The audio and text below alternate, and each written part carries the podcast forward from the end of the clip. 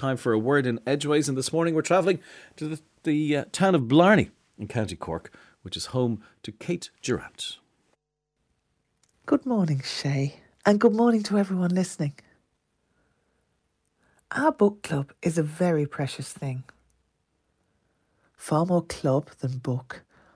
Within the pages of our group lies a camaraderie that extends way beyond chapter or verse.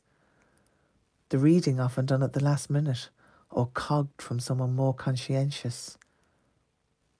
With some gatherings all story and others all chat, this shared love of words has brought together a diverse circle of women. There's the chef, who regularly offers a plate of something small and delicious, the engineer, who patiently answers our snag list dilemmas, and the journalist who has all the latest gossip.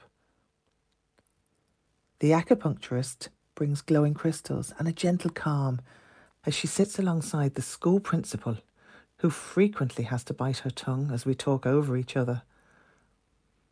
Reading material ranges from the thin volume, translated from Spanish, which introduced us to the Camino de Santiago, putting this rite of passage firmly on our bucket lists. The boy, mole, fox, and horse took our breath away with its simplicity and we all relish the occasional Maeve Binchy, a reminder of where our love of reading began. It's a door that opens difficult conversations too. The biography one member recommended about a well known actress and her battle with cancer mirrored her own worries. Whilst the hard read about Ireland's mother and baby homes gave us a deeper respect and no shortage of compassion for one of our fellow readers.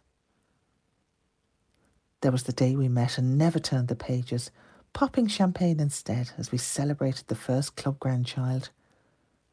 And the time we sat quietly as one dear friend struggled to put into words the life limiting diagnosis her husband had received.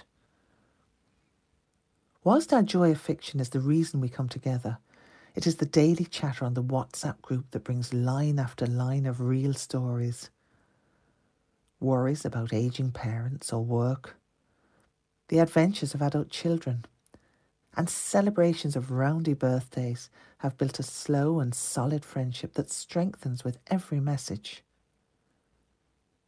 With meetings now virtual, we've got surprisingly used to seeing each other boxed in small squares on our computer screens, sitting neatly stacked and looking a little bit like a human library. But one thing is for sure whether in person or online, whatever joy or sadness, drama or intrigue you find in the pages of the book you are reading, within our club there is love and laughter, fun and friendship, and always a happy ending.